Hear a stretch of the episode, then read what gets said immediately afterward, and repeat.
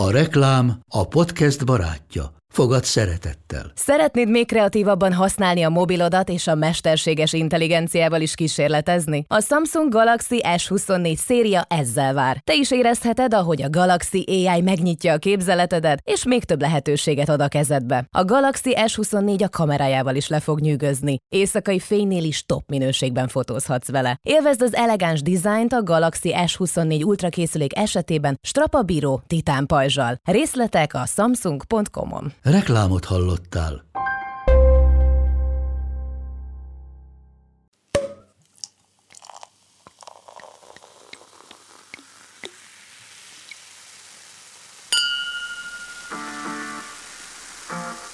Kisváros a nagyváros szélén, ahol a szűk utcáknak, a szőlőnek és a közeli folyónak hála szinte mediterrán hangulat uralkodott a felszínen, miközben a mélyben folyt a kőbányászat amelynek járatait később gombapincék, sőt, lakások vették birtokba. A második világháború alatt sokat szenvedett Budafokot, 1950-ben csatolták Budapesthez, és nem régiben pedig elkezdett visszatérni a hagyományaihoz. És aki mindezt elmeséli nektek, Garbóci László helytörténész. És persze ajánlunk majd helyeket, amiket érdemes meglátogatni, ha kedvet kaptál, és körbenéznél itt. Főcím, és kezdjük!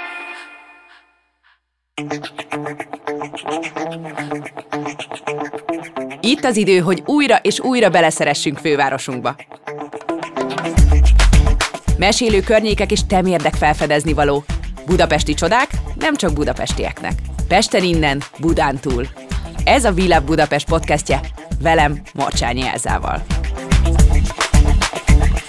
Műsor főtámogatója a népi motivumokat modern használati tárgyakon alkalmazó, a Néprajzi Múzeumban megtalálható etnosok, ahol egyedi kollekciókat, kerámiákat, ruházatot és ékszereket is vehetsz.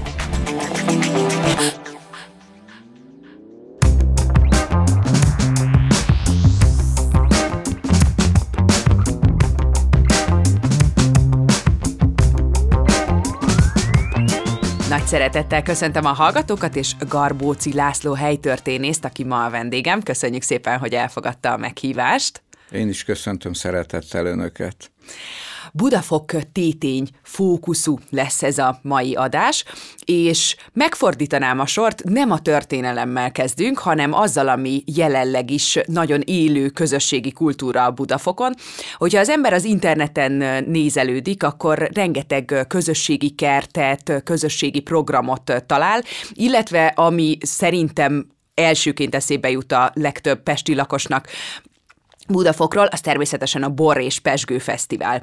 Jól látom-e, hogy itt egy nagyon pesgő közösségi élet van, illetve ez a közösségi élet, ez mennyiben tud építeni Budafoknak a nagyon gazdag hagyományaira?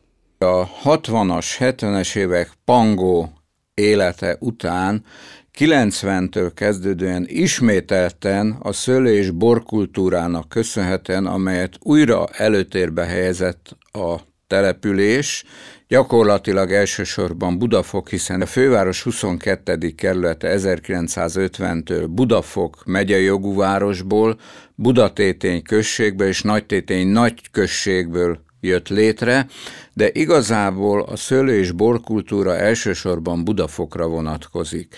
Na most 1990-ben, amikor az első borfesztivál került megrendezésre, illetőleg onnan kezdve folyamatosan a pandémia két évét leszámítva minden évben megrendezésre került, és a mai napig is megvan, óriási vonzerőt jelent Budafoknak, általában 70-80-100 ezer ember is eljön, valóban akkor bemutatkozhatnak az újra felélet budafoki pincék, hívják, csalják a vendégeket, akik elsősorban nem csak Budafokról, nem csak a fővárosból, hanem az ország egyéb településeiről, sőt külföldről is igen szép számmal érkeznek. És ezek a bor fesztivál, illetve a bor ö, termesztésnek az újbóli fellendülését, ezt lehet egy alulról szerveződő ö, folyamatként is leírni, illetve én egy kicsit úgy látom, hogy az alulról és a felülről is, tehát hogy ez egy ilyen jó együttállás, hogy a helyi önkormányzat is nagyon támogatja, illetve a lakosokban is van vágy arra, hogy ezt kultiválják. Teljesen jó a meglátás, ugyanis az 1980-as évek elején került először ez szóba, nevezetesen az 1901-ben létrehozott pincemesteri tanfolyamnak a jogutótja a Sós István Borászati Technikum és Szakközépiskola tanárai, a boros vállalatok kiváló borász végzettségű szakembere, és nem utolsó sorban mi helytörténszek is szorgalmaztuk, hogy építeni lehetne Budafok szőlészet és borászati múltjára, és nagyon sok magánszemétől érkezett levél, megkeresés, hogy kellene valamit csinálni, és ezeknek eredménye lett, hogy 1990-től rendezzük meg a pesgő és borfesztiválokat Budafokon. Igen, viszont én úgy tudom, hogy a borászatnak ennél sokkal-sokkal régebbi múltja van. Ha 2000 évvel ezelőttre visszamennénk ezen a területen, akkor is találnánk szőlőtőkéket. Nem mások, mint a rómaiak voltak az elsők, ugye, akik itt a borászatot megindították. Hogy kell elképzelni? Gyakorlatilag jelen ismereteink szerint Aurelius Probus császár aki 275-től 283-ig Róma császára, és nem utolsó sorban a panoniai légiók segítségével került a császári trónra, 278-ban hozott egy rendeletet, amelynek értelmében Hispániában és Pannoniában a békeidőben a katonák szőlőművelésbe kezdhetnek. Uh-huh. Feltételezhető, hogy a határt, tehát a Limes vonalat, a Duna mentén húzódó Limes vonalat védő katonák eh, tudomást szereztek arról, hogy a Barbarikum és az Alföld területén már korábban is műveltek szőlőket, itt Buda környékén általában a tétényi fenség szármáta mészkő vonulatára mint egy 70-80 centi vastagságban humuszréteg rakódott, illetőleg a völgyes részeken amik általában a felszíni vizeit vezették le a tétényi fensíknak a Dunába. A homokos kavicságya ugyancsak humuszréteg rakódott, ami kiválóan alkalmas volt szőlők termesztésére, művelésére. Nos, a rómaiak a negyedik század végén, mint tudjuk, felhagynak Pannonia provinciával, és gyakorlatilag a népvándorlás kor alatt sem szűnt meg a szőlőművelés. Utána Árpátázi királyok az egész középkorban a szőlőművelés az, az megmaradt és fontos volt. A török idők azok, amik ezt keresztbe húzzák. A török előtt még hadd említsem meg, hogy elsősorban 12-13. században beszélünk, a szerzetesek, a Ferences rend, a ciszterek, a pálos rend volt az, illetve még a premontrejeket is ide lehet sorolni, akik Budafok környékén, tétényben szőlőket műveltek, és ezek a virágzó szőlőkultúrák 1526, majd különösen 1541 Buda török kézre kerülését követően pusztultak el már csak azért is, mert gyakorlatilag 1541 és 1686. szeptember második a Buda felszabadulása előtt, alatt 15 nagy hadjárat volt, amelyel Budát megpróbálták felszabadítani a töröktől, és ezen felszabadító harcok során a budai előterület, tehát Promontor, ez Budafoknak a régi neve 1886 előtt területe volt a felvonulási terület, és mindent kiirtottak, nem csak a szőlőket, a gyümölcsöző virágkultúrákat, hanem az életet is eltüntették, mert vagy elmenekültek, az itt középkori településen lakó emberek, vagy pedig a törököknek lettek az áldozatai. Olvastam, hogy elnéptelenedett a település. Aztán viszont a 19. században egy újabb ö, aranykor, ö, aminek természetesen vannak előzményei, ö, nevezetesen egy ö, meglehetősen heterogén közösség, amiben manapság azt mondhatjuk, hogy talán könnyű is a közösségi együttműködés, azonos kultúra, azonos nyelvet beszélünk, viszont a 18.-19. században nagyon nem ez volt a helyzet. Itt Budafokon kik voltak azok a nemzetiségek, akik meghatározták a fejlődést? Buda visszavívását követően Buda és Pest környéke ugye teljesen elnéptelenedett, és ezért betelepítéseket eszközöltek elsősorban a Habsburg uralkodók, akik értelemszerűen Habsburg házhoz hű embereknek osztották ki a területet. Így egész Csepel szigete, amely a Ráckevei uradalom nevet viselte, valamint a Csepel sziget jobb partján, Duna jobb partján eltelő promontórium, ez Budafok 1886 előtti neve, Először... És bocsánat, ez a promontórium, ez latin kifejezés, ugye? A promontórium latin szó kettős jelentéssel bír a latinba. A klasszikus, tehát az ókor latinjában a sziklaszírteket, hegyfokokat nevezték promontóriumok, és valóban, ha Budafokra beérünk, és a Lányka utcai tízemeletes pontházak után beérünk a Kossuth Lajos utca, majd Nagy Tétény út elejére, ott látjuk, hogy meredeken szakad le a mészkőpad a Dunára, tehát igaz a sziklaszírt hegyfok. A késő latinban, a 17.-18. század latinjában viszont a szőlőkkel beültetett domboldalakat nevezték promontóriumoknak, és miután számos promontóriuma van az országra, jelzős szerkezettel használták. Aha. Miután mi átelemben voltunk Csepellel, ezért mi voltunk a promontorium Csepelienze. Heisler Donát az, aki megvásárolja ezt a területet, de ő másfél évvel később, 1696-ban a törökökkel vívó csatában életét veszte, és ekkor Szavolyai Jenő a híres 1697. évi nagy zentai győzelmét követően 85 ezer aranyér megvásárolja a Ráckevé uradalmat, és ezzel promontóriumot. 85 ezer arany az mindenképpen sok, de hogy ez egy nagy, egy értékes település, vagy inkább ilyen futottak még, amit, amit még fejleszteni kell? Az egésznek a értékét tulajdonképpen a Csepel-sziget adta, uh-huh. illetőleg itt promontoriumon akkor kőbányák működtek, egyébként uh-huh. lakatlan terület, ugye, mert gyakorlatilag a törökkorba elnéptelenedik, és itt nagyarányú fejlesztésekbe kezd Szavai, annak ellenére, hogy ő 1704-ben kastélyt épített Ráckevén, majd 1714 és 17-ben Promontoriumon is egy kastélyt épít.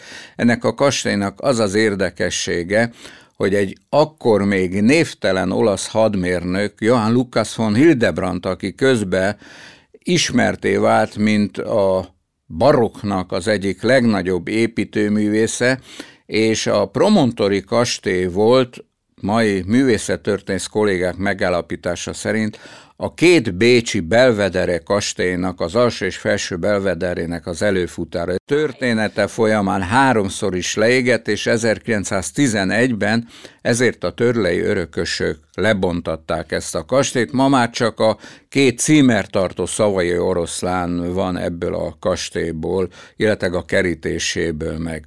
Nos, szavolyainak egy teljhatalmú francia származású jószág kormányzója Claudius Verlé dragonyos kapitány az, aki német földről, elsősorban a Rajna vidékéről telepeseket hozott Buda környékére, a Zömet Csepelen telepszik le, és ezekkel ő 1712. júliusában egy szerződést köt, amelynek értelmében a Cseppelel átelemben lévő promontorion mindenki akkora területet kap, amelyet a családjával, a szolgáival, a házanépével egyetemben meg tud művelni, ehhez szőlőveszőket és hét esztendei adómentességet. Promontoron elsősorban nem svábok, hanem a Rajna vidékéről érkező németek, akik ott is szőlőműveléssel foglalkoztak, úgy, mint a Mainzi, a Speyer érsekség, Württemberg, Donaueschingen és környékéről érkeztek, kötik meg ezt a szerződést, és így indul el a szőlőkultúra rohamos fejlődése. Az 1770-es években már 500, majd 1855-ös levéltári adat szerint már 1550 katasztrális hordon telepítettek Promontoron szőlőket. Németországnak ezek, ezekről a részeiről természetesen vörösborokat ismerünk, de nekem a Mészkő, Rajna vidéke e, egyértelműen a fehérbor jut eszembe, viszont hogyha az ember utána néz, akkor azt látja, hogy a 18.-19. században a vörösbor is nagyon hosszan húzó ágazat volt itt Budafokon. Ennek is a hátteréről egy kicsit tud esetleg mesélni? Na most a német telepesek Budafok északi részén az első szőlőművelő nép Buda visszavívását 1686-ot követően a pálosok és ferencesek voltak, akik Promontor Budafok északi részén már virágzó szőlőkultúrával rendelkeztek, mikor az 1700-as évek elején ezek a rajnavidéki németek betelepültek.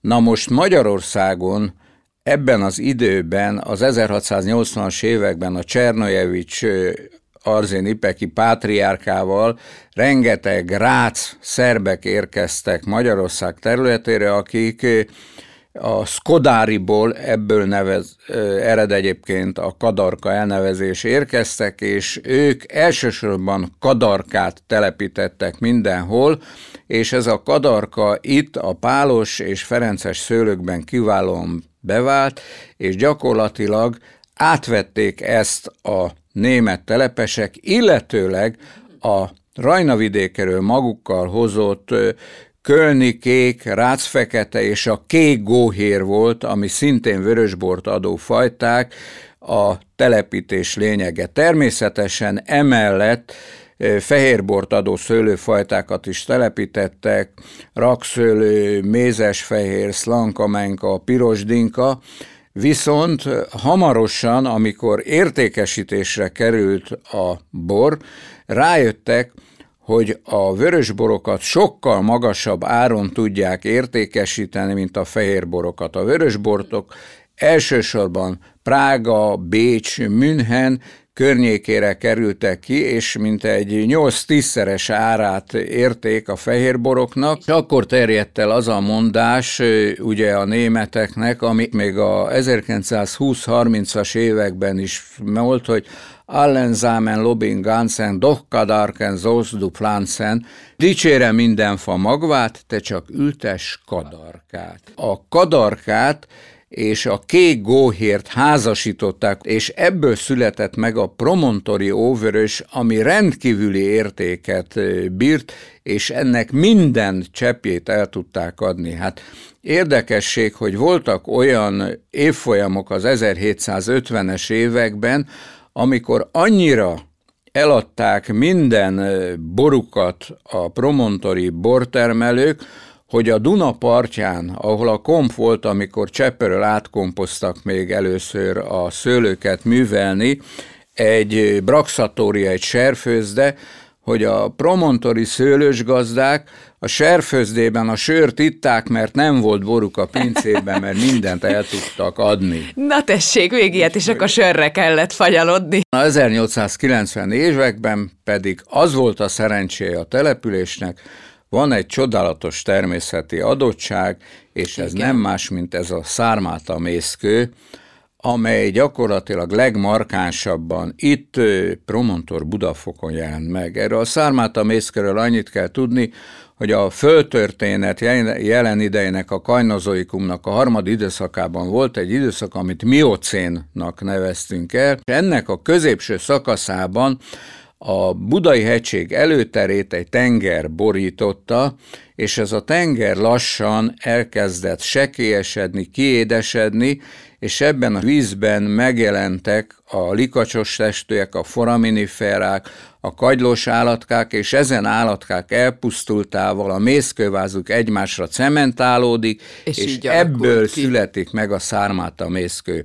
Itt jelenik meg legmarkánsabban, hiszen 25-30-35 méteres vastagságot ér el, és miután ugye még csak a harmadkorban vagyunk, és nincs Duna, mert az ős Duna csak a negyedkor elején jelenik meg, ezek a Duna alatt Duna vonalat áthúzódva a kőbányán is megjelennek, és a kőbányai sörgyár pincéje a mai napig ugyanebből a szármáta mészköbből épültek föl. Na most ez jól vágható, jól furható mészkő volt, és elsősorban a Krisztus előtti első században a kelták kezdik kibányászni, hiszen a keltáknak úgy a Gellért hegyen, mint a 11. kerület határában a Kőérbergnek nevezett részen oppidumuk volt, majd aztán az első században Tiberius császár uralkodását követően, amikor kiépül a római Pannonia Limes határvonala,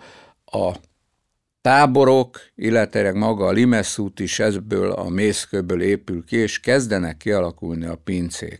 A 19. században sok olyan budai ö, hegyvidéki részről tudunk, ami a filaxéra után teljesen tönkrement a ö, bor készítés, szőlőtermelés szempontjából. Bár Budafokon, ha jól tudom, akkor jelenleg négy hektáron az iskolában termelnek bort, ettől függetlenül fontos központ. Mi volt a különbség, mi, és miben segített a mészkő, hogy itt mégis tovább tudjan élni a bortermelés? Gyakorlatilag ebben a mészkőben, miután nagyon porózus a szerkezete, és meglehetősen magas volt, a furt pincéknél a főte vastagság, tehát a mészkőhús vastagsága 10-12 métert is elérte, és ezáltal gyakorlatilag elérték azt, hogy majdnem egész évben állandó a hőmérséklet, tehát uh-huh. Mhm. 12-14 fok, ezért előpincéket vagy présházakat építettek elé vastag fakapuval, hogy a hőmérsékletet megszűrjék ugye a nyári melegben, fölfedezik, hogy itt érdemes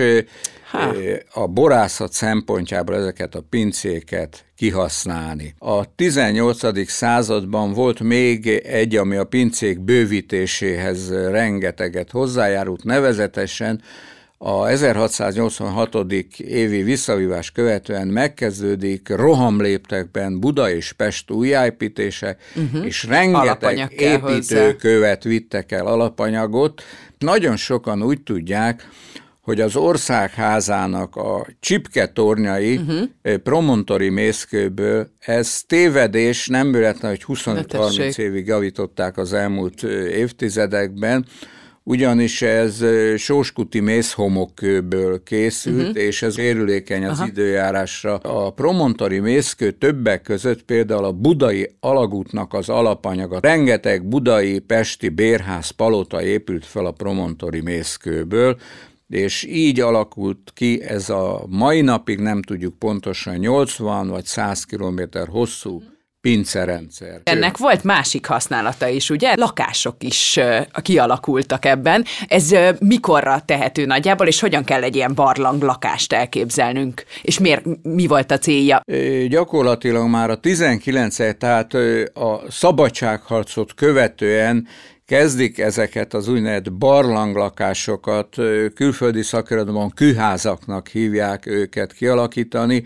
Hasonlóak az anatóliai fensíkon vannak erről, az 1960-as években a National Geographic írt egy nagy cikket, az ipar rohamosan kezd fejlődni az 1860-as években, Igen. és Buda környékén, különösen Budafok tétényben ezeket a ingatlanokat megveszik, lefejtik a 70-80 centi termőtalajt, az északi részén egy lépcsővel lejutnak, és elkezdik eh, kibányászni a mészkövet, amit eladnak értelemszerűen, uh-huh. és ezt egyben lakásoknak használják. Kellemes a hasznosság. Az 1800-as évek második felében több külföldi utazó is megemlíti a lakásokat.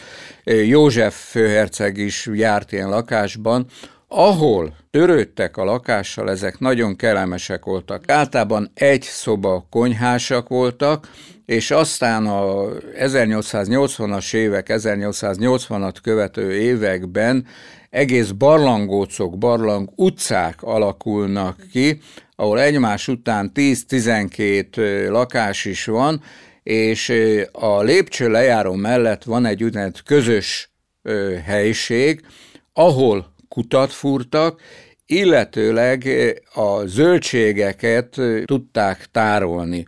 Egyébként település a hegyben, ugye? A 20. század elején szintén magyarázat arra, hogy Budafok miért nem telepíti újra a szőlőket, ugye, mert az amerikai direkt fermő fajtákkal lehetett volna telepíteni, miután az 1800-as évek végén a fővárosban sorba tiltják ki a nagy gyárakat, ezért Budafok az egyik olyan hely, ahol a nagy ipari üzemek felépülnek, aminek rengeteg a munkás igénye, és általában a fővárosba, a szegényebb országrészekbe, elsősorban Szabolcsból, Békésből fölvonuló emberek följönnek dolgozni, és hát itt helyben ezekbe a lakásokba költöznek be.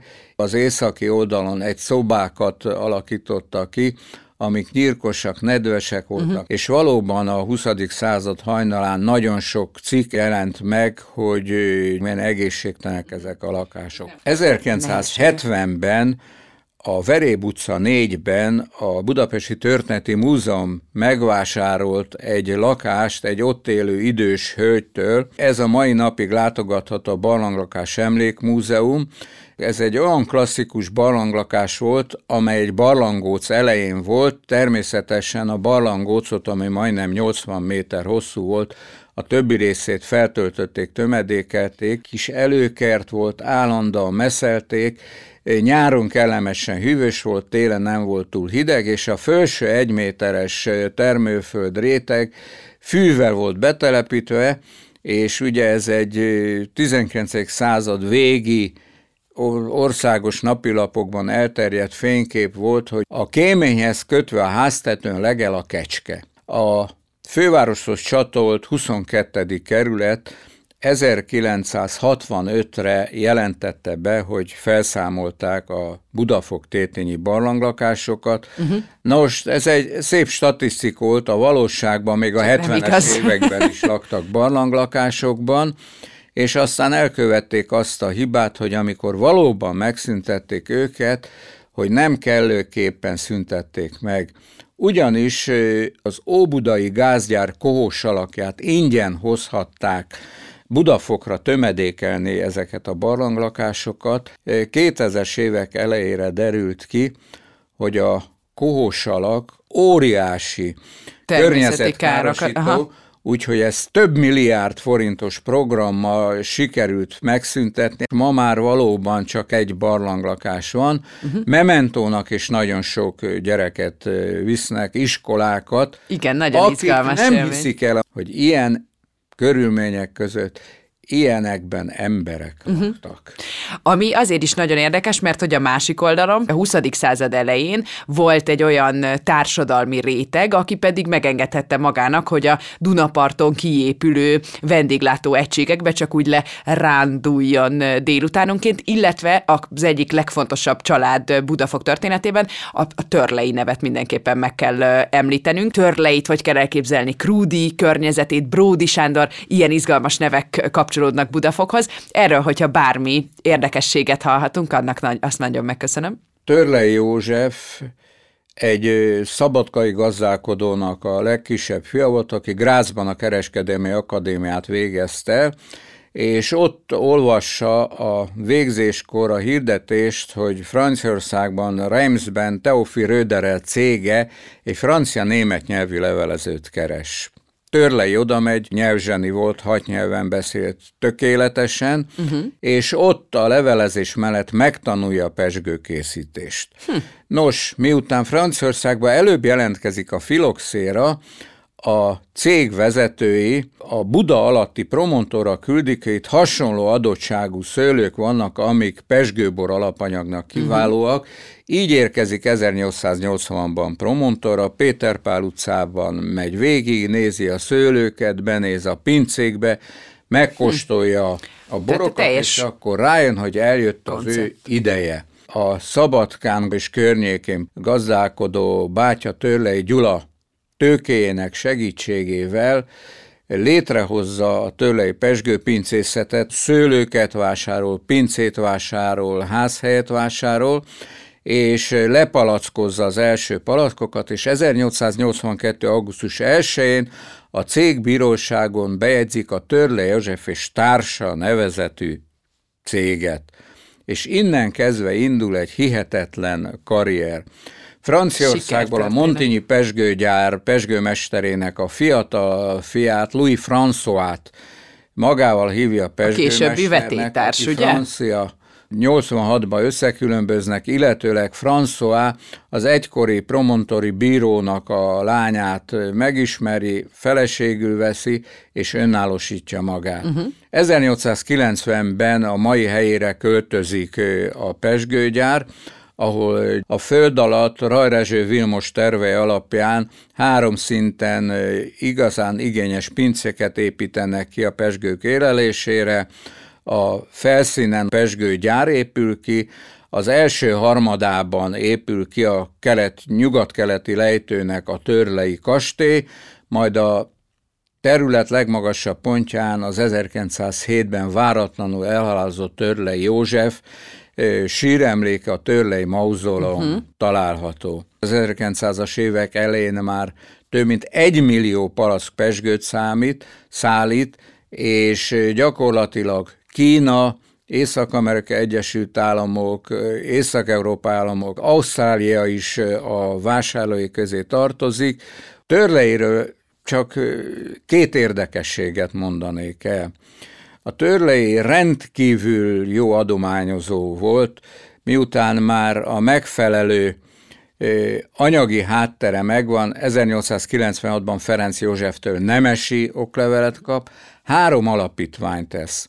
Az első az 1896-ban a millennium évében a budafoki iskolákban a legnagyobb haladást a magyar nyelv területén elérő gyerekeket jutalmazza. A második a községi bíró, illetve a községi plébánosnak a javaslatára először 20, 40 a végén pedig 80 szegény családot karácsonykor megjutalmaz, tüzelővel látja el, felruházza őket, élelmiszert biztosít nekik, és a harmadik alapítványa pedig a szegény, de tehetséges fiatalok támogatása. De egy gyönyörű történet. Az igényessége, ugye Törlei hangoztatta, én csak a minőségi portékát engedhetem ki. Már az új helyen, tehát az Anna utcai pincében lement két-három évig érnek a saját palackjukban a pesgők, szól az egyik munkásnak, a mágiából kivesznek egy palack pesgőt, megkóstolja, nem ízlik le ki. Emennek a mágia másik végére, azt is kinyitatja, nem ízlet neki, egy éjszaka tízezer palack pesgőt kiöntött a csatornában, mert nem engedhetem meg magamnak, hogy ne minőséget áruljak. Még egy utolsó kérdésre van időnk, és utána sajnos be kell fejeznünk ezt a beszélgetést. Nekem mindig fájdalmam, hogy a Budapest részen, a belvárosi részen mennyire kevéssé van kihasználva a Duna partja. Viszont korabeli fotók alapján úgy látom, hogy ez a 20. században egy kifejezetten kellemes vendéglátó környék alakult ki. Vannak-e híres helyek, híres emberek, akik itt megfordultak? Mit érdemes tudnunk tudunk a 20. század elejé Budafokra? Már a 1740-es évektől a komp átkelő hely és a Braxatória serfőzde mellett létezett a kutyavilla halászcsárda. A harmadik kutyavilla volt, és ez Budafok, illetve egész Pest-Budának az egyik leghíresebb vendéglátó helye volt, éjjel-nappal cigányzenével minden nap nyitva volt, uh-huh. állandó halászlé, és helyi pincészetek borait kínálták. Duna partján volt a mai városházával egy magasságban, gyakorlatilag az 1965. árvizet követően lebontották, de hát csak megelőzték a kort néhány évtized előtt, uh-huh. mert a hatos út ma ott megy, tehát mindenféleképpen lebontották Eltűnt volna. volna. Most erről legendás hírek vannak, ez volt többek között Krúdinak az egyik kedvenc helye. Uh-huh. Krúdi Gyula többek között itt ismerkedik meg Bródi Sándorral, rendszeres helyük van, a szép hölgyeket idehozták, és reggelig mulattak, de a legnagyobb esemény az volt, amikor az 1940-es évek elején Faruk egyiptomi király Budapest érkezett hivatalos látogatásra, és közölte, hogy igazi Dunai halászlét enne, Faruk királyt ide a Kutyavilla halászcsárdába hozták el, hihetetlen kerthelységet építettek ki, amely közvetlen a Duna partján volt, négy méter magasan feltámfalazták, és óriási mhm. platánfák uh-huh. voltak a kertjében. Én emlékszem még a szüleim 56-57-ben levittek minket. Gyönyörű volt az egész budafoki sétány, uh-huh. fákkal beültetve, murvázott úttal, padok voltak, és működtek a tauplik. Ezek a tauplik, eh, ahogy a német szlengben, ezek a kis halászbárkák voltak, Jú, négy aha. darab hordón, ilyen eh, háromszor négy méteres kis halászkunyhok voltak merítőhálókkal. 65-ben, illetve egy pár évvel korábban a macskacsárda megszűnt, ami egy olyan 800 méterre lejjebb volt, hasonló volt, ott is nagyon jó halászléket főztek, rendezvényeket szerveztek. Ezek gyakorlatilag a szocializmus évei alatt elsinkadtak, de most napjainkban ismételten a Dunaparton a Gyár utcai lejárónál, ahol a gyárak sora kezdődik, van egy vendéglátóegység közvetlenül a Duna partján, és ott ismételten ezt a hagyományt próbálják feléleszteni. Ez egy csodálatos utolsó mondat. Sok sikert kívánunk a hagyomány felélesztéséhez, és nagyon köszönöm önnek ezt a beszélgetést. Budafok nem csak a múltba tekint, hanem a jövőt is rohamos tempóban építi. Kis Patrik Barászt kérdeztük a hagyományok újraélesztéséről, a legújabb kezdeményezésekről és Budafok rejtett titkairól.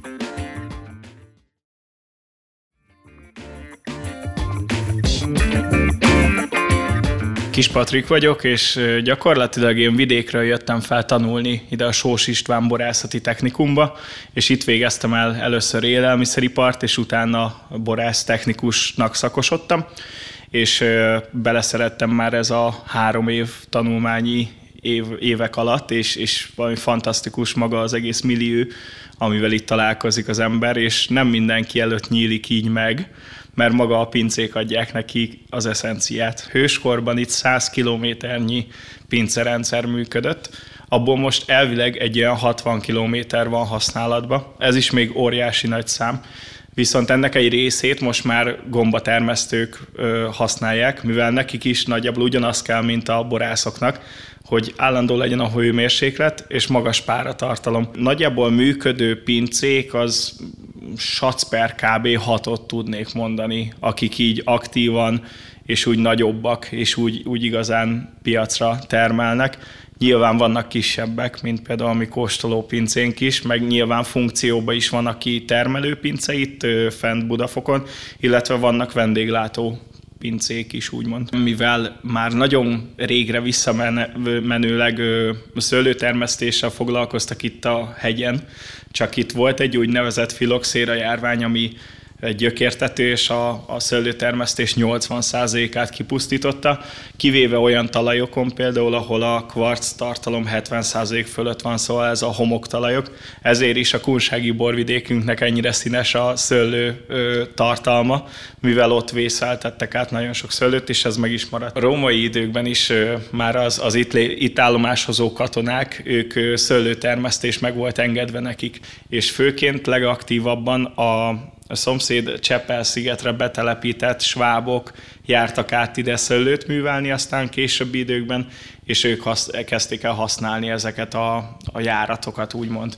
És ezáltal így a boros múlt, ez már kíséri végig a budafoki életet, és a filoxéra járvány után maga a szőlőterületek ugye kipusztultak, utána nem telepítették itt vissza, hanem parcellázták a területeket, és lakóingatlanokat kezdtek el ö, építeni, viszont maga az a része, hogy nagyon jó a közlekedés, mert itt a Duna, itt a vasút, és itt egy nagyon jó aszfaltos közlekedés, ezért a boros központ jellegét azt megtartotta úgy is, hogy már nem voltak itt a szőlőterületek.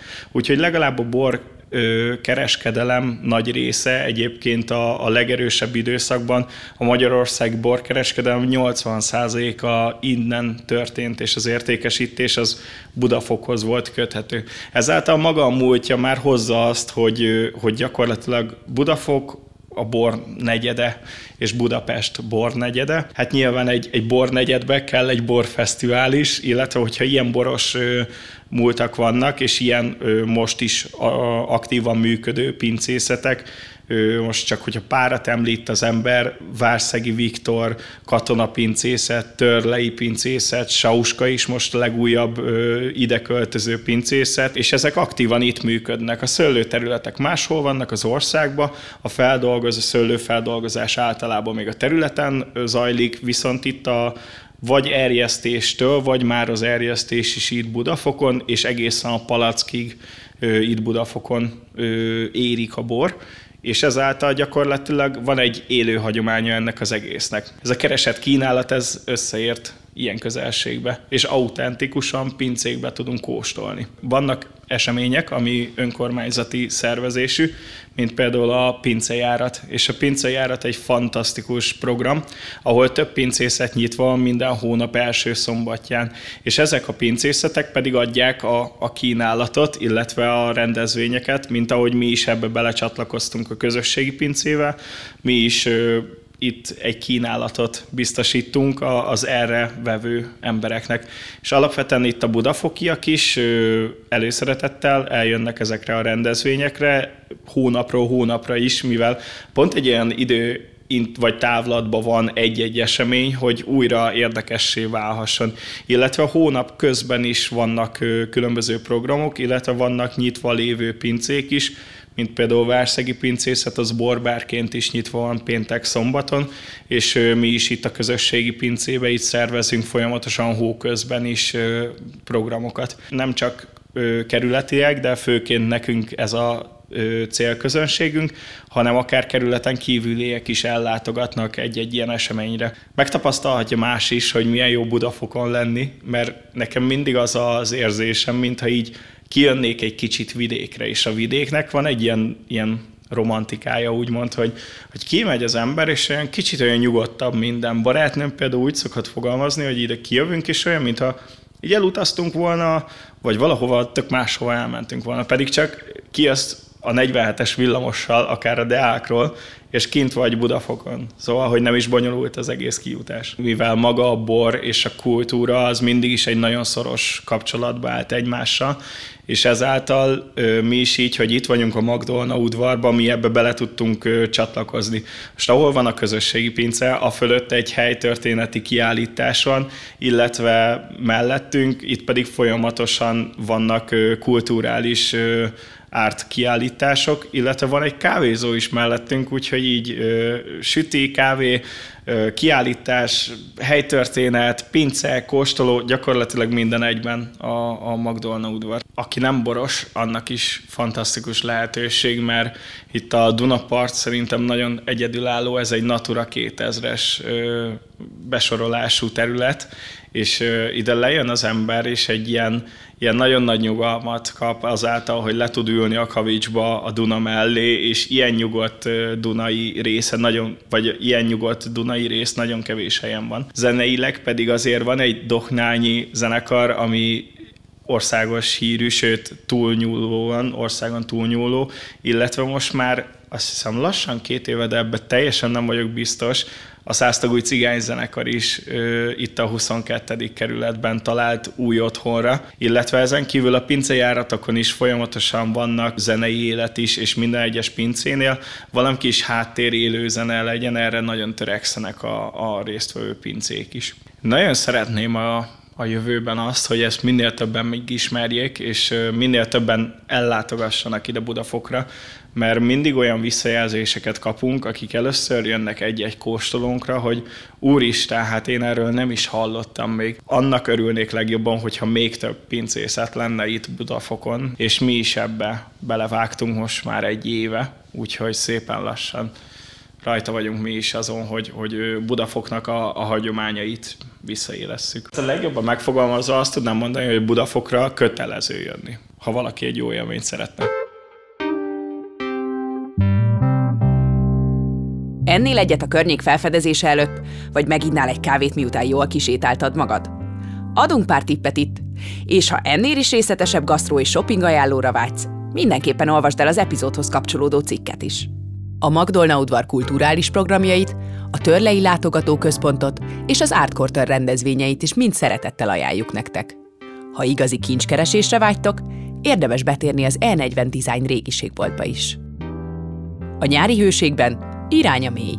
A Barlanglakás Emlékmúzeum és a Borfesztivál remek lehetőségeket kínál, de havonta is szerveznek pincejárat túrákat. Ha pedig a természet közelségére vágysz, szívj egy kis friss levegőt a Budafoki Dunasétányon. Ez volt a Pesten innen Budán túl, a Világ Budapest podcastja az Index támogatásával. A műsort szerkesztette Nagy Zsófia, a műsort Világ Budapest oldalról Kovács Nóra, Zacsek Ágnes és Tamasi Szilvia gondozta. A showrunner Nagy Ildi, vágó és hangtechnikus Kozma Ádám, kreatív producer Román Balázs, producer Hampuk Rihárd. A felvételek a Bító stúdióban készültek.